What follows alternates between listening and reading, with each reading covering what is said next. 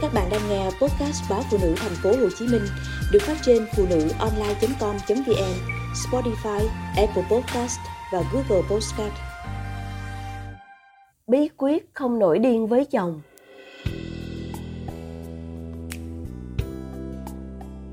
Em vẫn nhớ như in, ngày cuối cùng em dừng lại được hành động, phải ném một thứ gì đó để hạ cơn tức giận.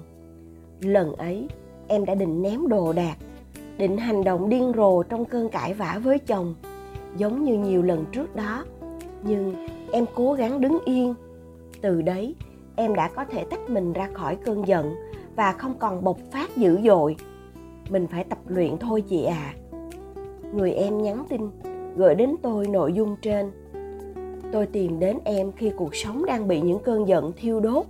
Tôi trải qua những ngày mà dù chuyện nhỏ cũng có thể khiến tôi bị đẩy sát giới hạn chịu đựng và kiếp nổ bị kích hoạt. Những người xung quanh đều bị thương. Chồng đi làm về muộn, tôi nổi điên. Con cái bày bừa, không tự giác giúp mẹ. Tôi nổi điên. Chồng nói những lời không đúng ý mình. Tôi nổi điên. Chồng thông báo sẽ đi công tác. Tôi nổi điên.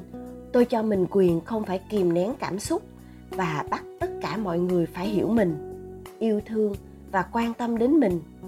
Khi không đạt được điều ấy, tôi xù lông nhím lên, rồi phát nổ. Sau rất nhiều lần như thế, tôi đều hối hận, nhưng mọi chuyện cứ lặp đi lặp lại.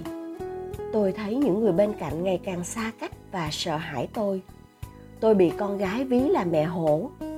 Chồng không còn muốn gần vợ chuyện trò nữa. Vì theo lời anh thì, bất cứ chuyện gì em cũng có thể nổi cáu tôi kiệt sức và mệt mỏi. Tôi chán ghét cái cảnh luôn đóng vai nạn nhân. Những ham muốn la hét, đánh đập, ném đồ, chỉ trích, đay nghiến, kể lễ dù được thỏa mãn, cũng không cảm thấy dễ chịu, mà càng đè nặng, khiến tôi khó thở. Tôi tự hỏi, tại sao mình lại luôn xấu xí như vậy khi ở bên người thân? Và dồn bao nhiêu điều tốt đẹp và sự tử tế để đối đãi hết với người ngoài. May sao, tin nhắn kia đến vào đúng lúc mà tôi quyết định rằng mình phải khác đi. Thấy mọi thứ đã đến giới hạn, em còn gợi cho tôi nhớ về một tuổi thơ thường co rúm người lại mỗi khi trong nhà có trận xô xát giữa cha mẹ. Tôi nhớ mình đã sợ hãi đến thế nào khi cha cầm gậy đuổi mẹ giữa đêm, hay những lần bị đánh đòn mà không biết nguyên nhân tại sao. Chỉ biết những lằn roi in đỏ trên chân, trên tay. Cha mẹ ngày xưa thiếu thốn thông tin hơn cha mẹ ngày nay. Càng không biết cách thể hiện yêu thương với nhau, với con cái.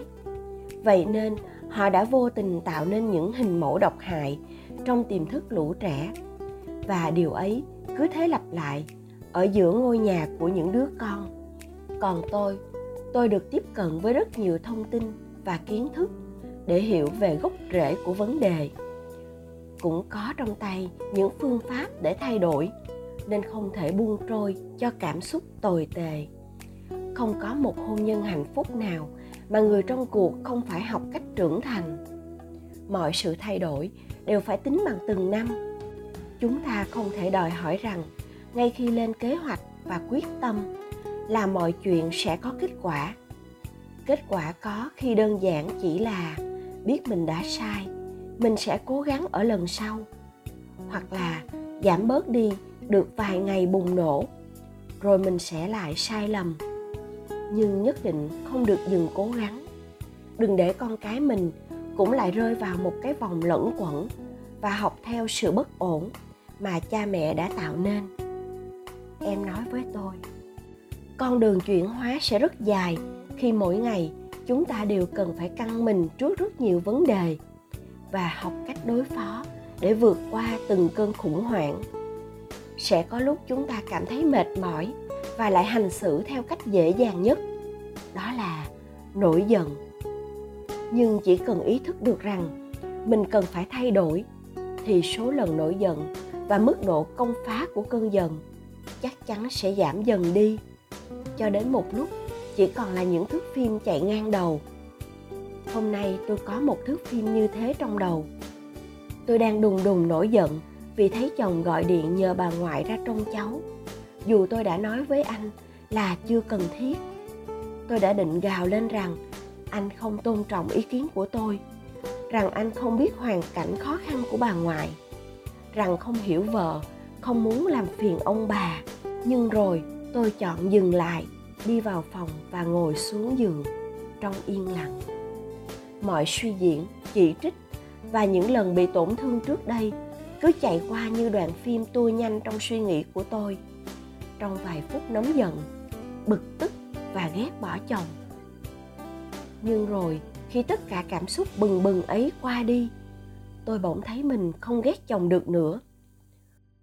Tôi chợt hiểu rằng, vì anh sắp đi công tác sợ tôi và con đang bệnh thì vất vả nên anh mới gọi nhờ bà ngoại giúp anh cũng không biết rằng bà ngoại muốn vượt khoảng cách 300 cây số đến ở với con cháu thì phải báo trước một tuần mới kịp sắp xếp chuyện chợ búa, lợn gà, ruộng nương. Tôi cũng nhớ ra, nhiều buổi sáng dù vội đi làm, anh vẫn gắng dậy sớm đi chợ, mua thức ăn để sẵn trong tủ lạnh. Có khi còn mua thêm hoa cho vợ cắm. Tôi thấy mình đã không chịu hiểu anh.